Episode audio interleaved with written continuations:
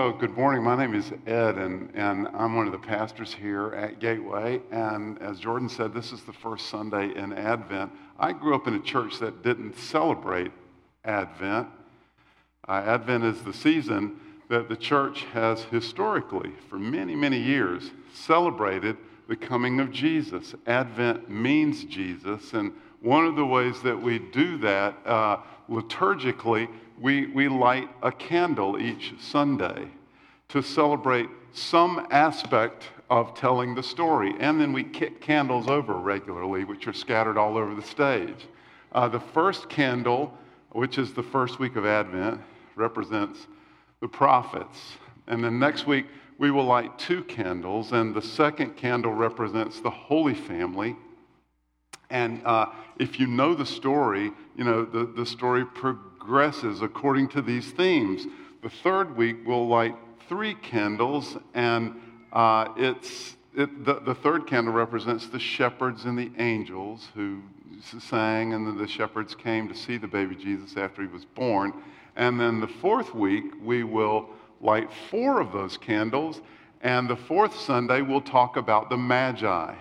And this year, for our Sunday morning conversations, we're going to go through those different aspects of the story and explain them and unpack them just a little bit.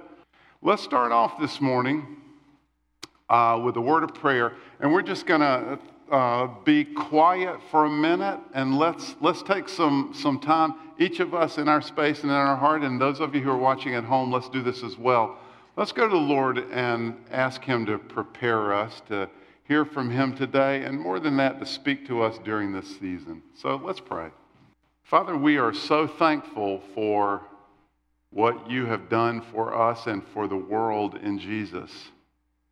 We're also mindful this morning that for some of us, the, the holiday season is a hard season. Uh, there are reminders of difficult things in our lives that happened in our history. And for others of us, Lord, this year in particular may be difficult. Father, we come this morning, uh, especially on behalf of those of us who are hurting, those of us whose hearts um, are, are turned downward, even more so because we feel like we're supposed to be happy during this season. I pray, Lord Jesus, that you would be a comfort today that your spirit would move in us, that we would taste, that we would taste the, the, the joy of the season, the joy of what you offer us, and the hope. For others of us, Lord, we, we get lost in the busyness. And I pray this morning that um, you would arrest us, that you would stop us, that you would give us stillness and peace in this season. Lord, we come to you with uh, open hands and open hearts, and we ask that you would speak. And we pray together as our Savior taught us to pray. Our Father, who art in heaven, hallowed be thy name. Thy kingdom come, thy will be done on earth as it is in heaven. Give us this day our daily bread and forgive us our trespasses as we forgive those who trespass against us. And lead us not into temptation, but deliver us from evil. For yours is the kingdom and the power and the glory, forever and ever. Amen. Okay, this morning, uh, Pete and Alex read for us Isaiah chapter 7 and from Matthew chapter 1. And we're going to look at both of those today. We're going to start with Isaiah chapter 7. And I'd like to begin this morning with a three paragraph quote from another pastor, Pastor Lloyd Stilley, as he was talking about Isaiah. I want you to hear his explanation of Isaiah. Pastor Stilley said he's considered one of the greatest men of God in the ancient world.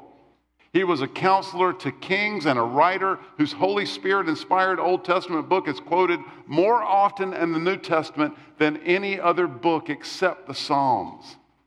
When our Lord Jesus preached his very first sermon, he chose for his text a passage from Isaiah's writings.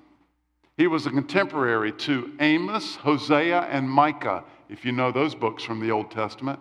Each radically devoted to the Lord of Israel and his purposes in the world. But this man is unique among them. He rises to grapple with the troubled times that mark the end of the 8th century BC. So this is the 700 years BC, with a vision of God that is so grand and so clear that it takes your breath away. His calling from God stands as one of the most stirring experiences recorded, recorded in the pages of history. And, and listen to this. This is from Isaiah chapter 6, and this is Isaiah's call into ministry. In the year that King Uzziah died, and Uzziah was a great and, and a very popular king in Israel. So this, this would have almost been like uh, the death of uh, John F. Kennedy. A few of you are old enough to remember that. In the year that King Uzziah died, I saw the Lord seated on a high and lofty throne, and his robe filled the temple. Seraphim, angels, were standing above him. Each one had six wings. With two, he covered his face. Two, he covered his feet. With two, he flew. And one called to one another. They called to one another, Holy, holy, holy is the Lord of hosts. His glory fills the whole earth. The foundations of the doorway shook at the smoke sound of their voices, and the temple was filled with smoke. That was Isaiah's calling. Now, Isaiah spoke his prophecy, as I said, 700 years before Jesus. We don't know exactly how the messages of the prophets got compiled into the books in our Old Testament. Many of their messages probably began as you know, like speeches that they gave many times. Then at some point, either they wrote them down or one of their followers wrote them down. Other parts of their messages probably began as written statements. All of this was compiled and edited, most likely by the prophets and by a group of their followers. And in many cases, they would add some historical detail around the messages to fill out the truth of it. In Isaiah's case, he was writing to the nation of Israel. And if you were with us, I mean, I'm sorry, the nation of Judah. And if you were with us this summer, you may remember that. Uh, at a certain point, 900 years or so before Jesus, Israel was a large and powerful nation. And then, after the death of King Solomon, there was a civil war. And the nation essentially divided into two smaller nations that could not get along with one another. The northern part of the nation was called Israel, the southern part was called Judah. And Judah had within its borders the capital of the whole which was Jerusalem. So Isaiah is writing after the Civil War, and he's writing to the southern kingdom of Judah. Isaiah wrote chapter 7 in response to a very dramatic situation in, for the nation of Israel. So this was, a, this was a time that was almost like our current pandemic. You know, it was, a, it was an unforgettable time. It was a dramatic time for them. So, how did they get to this dramatic situation that Isaiah was writing into? Well, there were really three things to remember there was a double minded leader, there was a deadly conflict, and there was a dumb plan. And this got them to Isaiah chapter 7. First, the double minded leader was a man named Ahaz. Ahaz's father was Jotham, and his grandfather was the great Uzziah. And both of those were, were godly men and men of faith, but, but Ahaz Ahaz was pretty fickle. Sometimes it looked like he was going to do the right thing, and then other times, not at all. He was double minded. Then there was a deadly conflict. There were two pretty powerful neighbors who were plotting against Judah. One of them were their brothers, Israel, and another was the smaller kingdom of Aram. This caused fear in Judah. It, it was also confusing because Israel their, their, their brothers, really, their, their ancestral brothers, were joining forces with one of Judah's enemies to attack her. You know, um, boys and girls, I have uh, three sons, and one of those sons is Jordan, who uh, leads worship for us. The, the other two uh, live uh, in toward DC, and they don't come to Gateway. But this would be like uh, one of my sons getting mad at another one of my sons and, and then asking a person that he barely knows to come help him fight against his brother. This is how Judah felt when Israel joins forces with Aram and begins to attack Judah. And so Ahaz attached a dumb plan.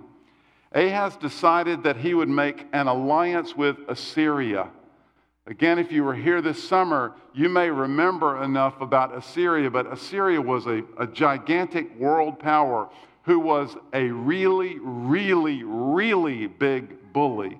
So I want you to imagine that uh, you're in school and two people are picking on you, and you decide to go to an eighth grader and ask the eighth grader if they will help you with to, to fight back against the two bullies who are attacking you. Only this eighth grader is huge and also a much bigger bully than either of the two people that are bullying you. Why would you do such a dumb thing? But this is what Ahaz did. Ahaz went to make a pact with Assyria, or he wanted to, against Israel and Aram. So God asked Isaiah to go speak to Ahaz about this dumb plan. Now, as we said, Isaiah was a prophet. If you're looking, that's one of your words. The prophets were kind of a combination of preacher slash poet in fact, some of the passages, they sound almost like an ancient Near Eastern rapper. And some of them traveled from city center to city center, speaking and preaching. Some of them stayed mostly around the king's palace and the king's court. Some of them even went to other countries to preach. Some of them were important national figures like Isaiah. They, they were counselors to kings, some to even more than one king. Others were outcasts who, who only became important after they died and everybody realized that they'd been right. When you read the prophets in the Old Testament, remember, the best way to understand them is by reading the context. Try to figure out what was going on and what situation they were speaking to, and it will help make more sense of what they said. So, as you think about the prophets, there are two things to remember. There, there were two things they did primarily. There were two roles that the prophets had, there were two functions that the prophets had. First of all, their primary function, their main function, we call forth telling. Forth telling. They were forth telling God's word. So for Isaiah in Isaiah chapter 7, the key part of his message to Ahaz is two things. First of all, Isaiah says, in chapter 7, don't be afraid. He says this in verse 4. Say to him, go tell Ahaz, the double minded leader, be careful, keep calm, and don't be afraid. Don't lose heart because of these two smoldering stubs of firewood. And he's talking about the leaders of Aram and Israel. So don't be afraid was his first message. And his second message was you walk by faith, do things by depending on me. Walk by faith, or your life will come apart. He says this in verse 9. If you do not stand firm in your faith, you will not stand at all. So the prophets were often just telling God's word. They were telling people what God had in mind for them, what God thought about what they were doing. And So Ahaz, uh, uh, Isaiah goes to tell Ahaz, this is a dumb plan. Don't be afraid of these two weak kings. Just, just be faithful. Follow me. You know, he often has the same, tell us the same thing, doesn't he? And then the other function of the prophets, the second function of the prophets was foretelling. So they would foretell God's word, and then they would foretell what God was going to do. Now, don't think of this really as predicting the future. Sometimes it had that effect, but really this was letting people know the movement of God. Last week, we compared the movement of God to a stream of water. And remember, we said there's like a river over here, small little river. There's a lake over here. There are little mud puddles over here. There are a lot of places where little droplets of water can gather. But if you want to be part of the movement of God, you need to be in this stream. Here's the stream of God, the movement of God. And the prophets would often tell the people, look, Here's the movement of God, and it's going this direction, and it's going to end up here. And if you don't join it, this is what's going to happen to you. They would foretell what was going to happen. Now, a lot of times this was just good, godly wisdom and knowing God and knowing Him well, and they could observe where the movement of God was going. They could see that the people of God were not aligning with the movement of God. It was really easy. And they would foretell what was going to happen. But sometimes these messages amounted to uh, pretty incredible predictions, and they would get very, very specific. And in verses 10 through 17 of Isaiah chapter 7, Isaiah engages in some foretelling that gets pretty specific. Now, listen, when Ahaz and his court first heard this, they might have been confused. They didn't know exactly what Isaiah meant or what he was referring to, but still, this should have inspired them to act with faith. So let's hear Isaiah's message in uh, chapters 10 and uh, verses 10 through 14 of Isaiah 7. Again, the Lord spoke to Ahaz Ask the Lord your God for a sign. Ask him to show you, because this is a big one, Ahaz. Whether the deepest depths are in the highest height, no matter what it is, ask God to show you, and he will, because you got to get this one right. Remember, don't be afraid, act by faith. But Ahaz said, I'm not going to ask. I will not put the Lord to the test. Now, this sounds pretty faithful. This sounds like, you know, I don't want to test God, but the prophet had just told him to test God. So then Isaiah said, All right, here now, you house of David. Look, is it not enough for you to try the patience of people? Will you also try the patience of my God also? Therefore, the Lord's just going to give you a sign. And here's the sign. And this is a sign for Ahaz and for Ahaz's whole people. In fact, for the whole world. He says this Therefore, the Lord himself will give you a sign. The virgin will be with child and will give birth to a son and will call him Emmanuel and we'll call him Emmanuel. Boys and girls, that's one of your words. In other words, God is going to give you and your whole people a sign. There will be a virgin who will be with child and will give birth to a son, and we'll call him Emmanuel. I'm going to have more to say about this next week. But for this morning, know this that word Emmanuel means God with us. So, some young woman giving birth under strange circumstances, they're going to call him Emmanuel. So, did you get that? God is somehow going to come be with us. Does this mean, in some spiritual sense, like, like God is always with us? Was, was Isaiah reminding us of that? Or, or it seems like he's saying more than that. Did this mean like, like God was going to appear like he did to Moses on Mount Sinai? Or did this mean that he would lead the people like he did in the, cl- in the cloud in the desert? Here's the thing no one really knew exactly what this meant. They wondered, but no one knew exactly what this meant for 700 years. They were certainly familiar with this passage. Isaiah's writings, as we said, were part of the greatest hits from the Old Testament. They were well known, even while he was still alive, they were well known. So this was a well known section, but not well understood by any means. Some had come to believe that it would have something to do with the coming of the Messiah.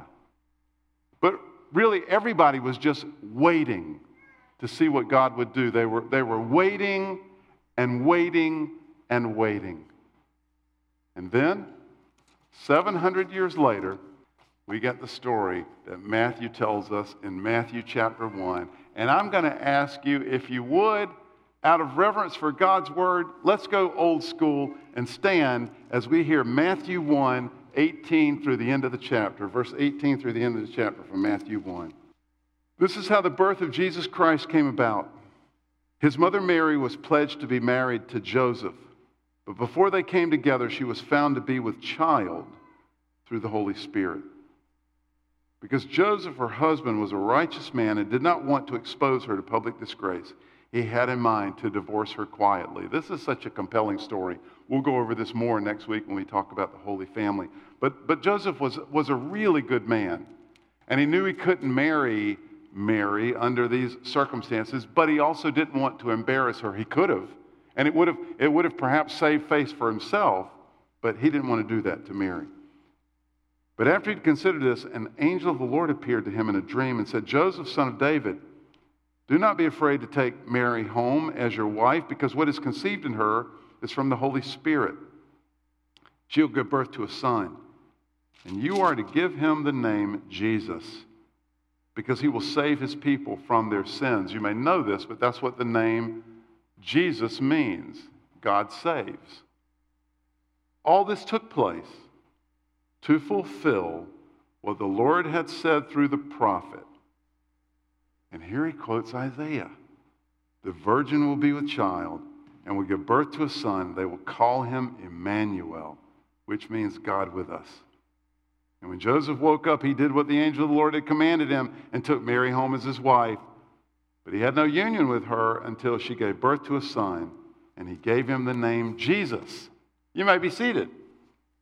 All this took place to fulfill what the Lord had said through the prophet. The virgin will be with child and will give birth to a son, and they will call him Emmanuel, which means God with us.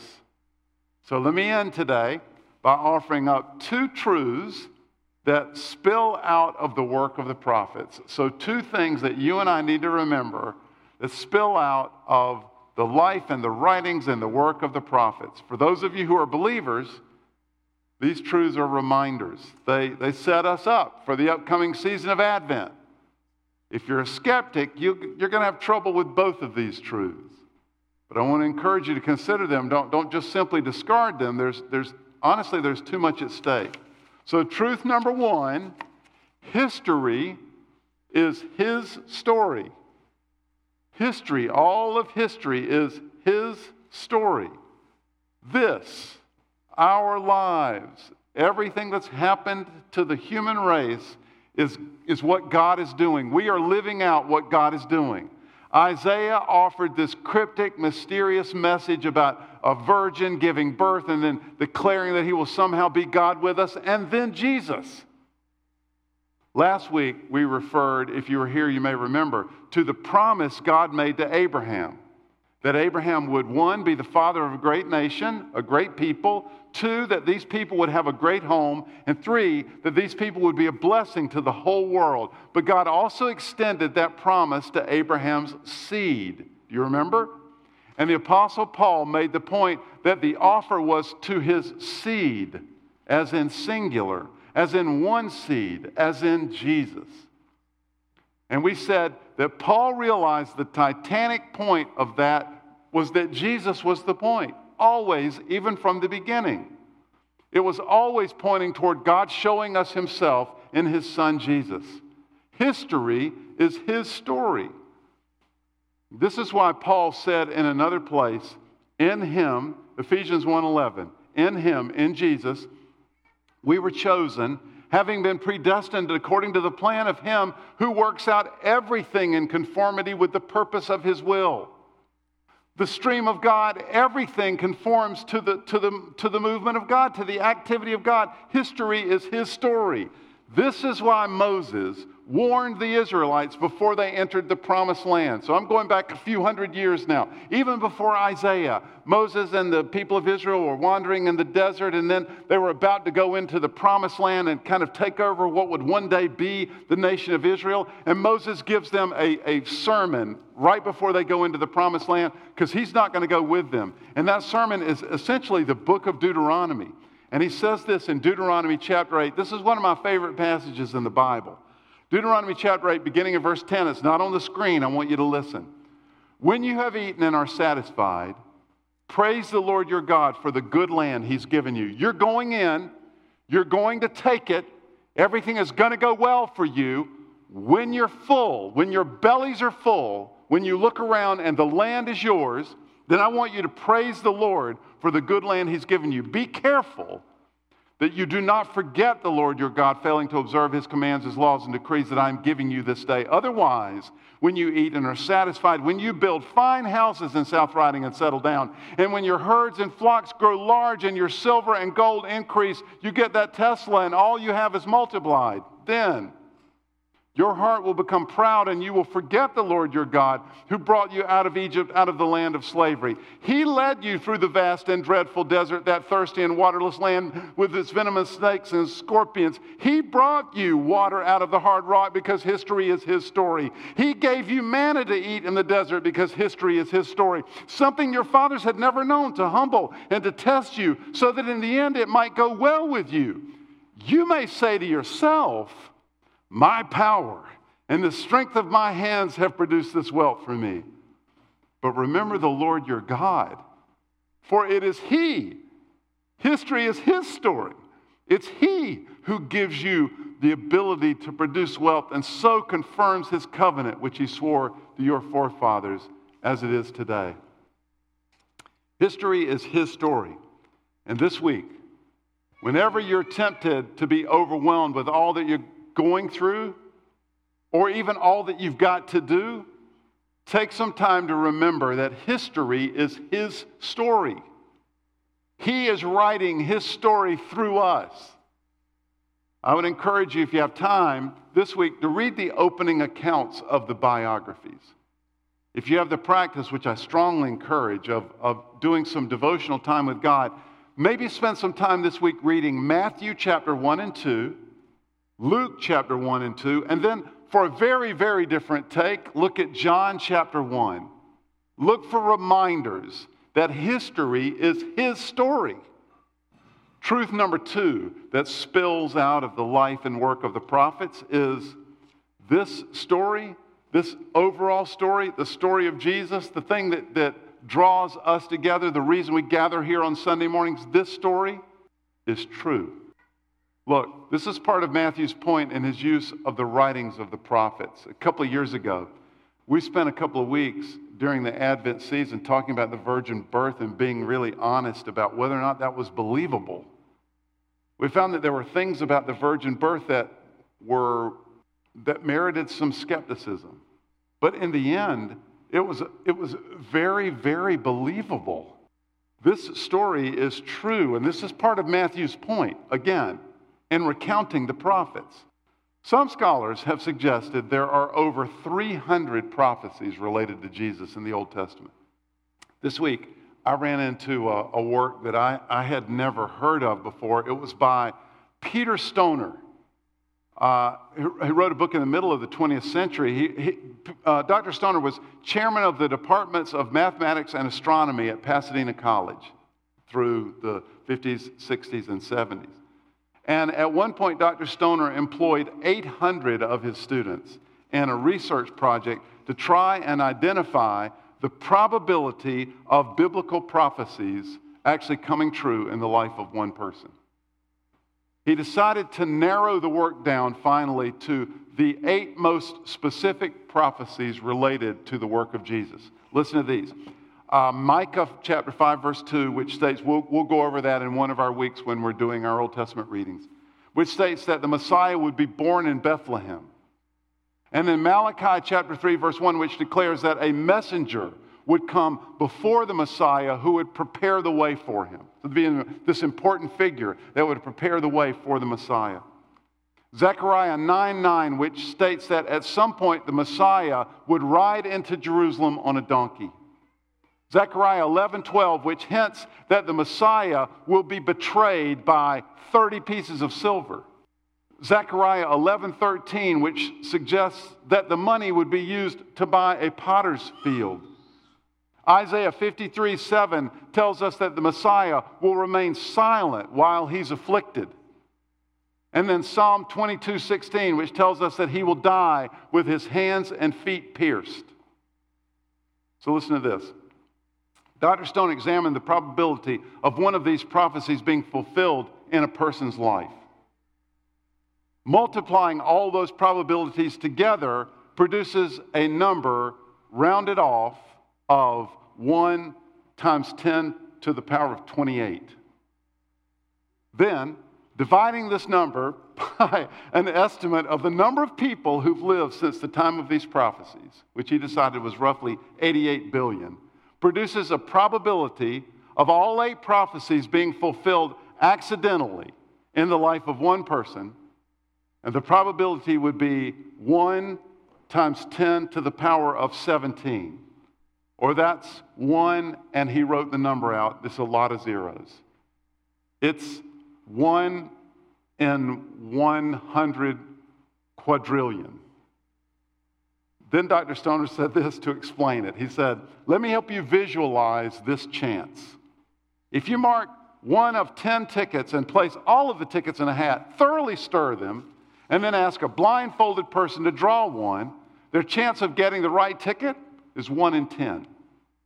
Suppose, let's consider our probability, suppose that we take 10 to the power of 17 silver dollars and lay them across the face of the state of Texas. the state of Texas. They will cover all of the state two feet deep. Two feet deep. Now, mark one of these silver dollars somewhere in Texas. Stir the whole mass thoroughly all over the state. Blindfold a person and tell them they can travel as far as they want, but they must pick the one silver dollar and say, This is the right one. What chance would they have of getting the right one? Roughly the exact same chance that the prophets would have, would have had of writing these eight prophecies and having them all come true in one person. Look, if you're a skeptic, I, I get that there are answers to Dr. Stoner's probabilities. We're not, we're not going to address those today, except to say some of the prophetic assertions are pretty amazing. And a really good explanation for how all of that worked out in the life of one person is that it's true. Remember, Christian, we don't follow Jesus because he was a compelling person. Don't miss this. We don't follow Jesus because he was a compelling person. He was a compelling person, but that's not why we follow him. We don't ultimately follow Jesus because the way of life he suggested works, although it does. We learned in our last series of lessons that if we do it Jesus' way, it works. We don't, we, we don't follow Jesus because this is a warm, good feeling story. Actually, parts of, it are, parts of it are far from that. We follow Jesus because this story is true and it compels us to follow him. In fact, the hero of this story, Jesus, offers himself to us as a gift. He offers himself to us as a gift. That's the greatest Christmas present ever. All this took place to fulfill what the Lord had said through the prophets. The virgin will be with child and will give birth to a son, and they will call him Emmanuel, which means God with us. History is his story, and this story is true. I'm going to ask the worship team to come and let's close in prayer. Father, I thank you that uh, you showed us preeminently, I mean, clearly, Oh, Lord, you showed us who you are and how you feel about us, how you feel about your world. You showed us in Jesus. And this morning we remember that. We thank you so much for the words of the prophets. We thank you that you told us what you were going to do and then you did it, confirming. And oh Lord, I pray for reminders this week that uh, history is your story and that the story is true. In Jesus' name we pray. Amen.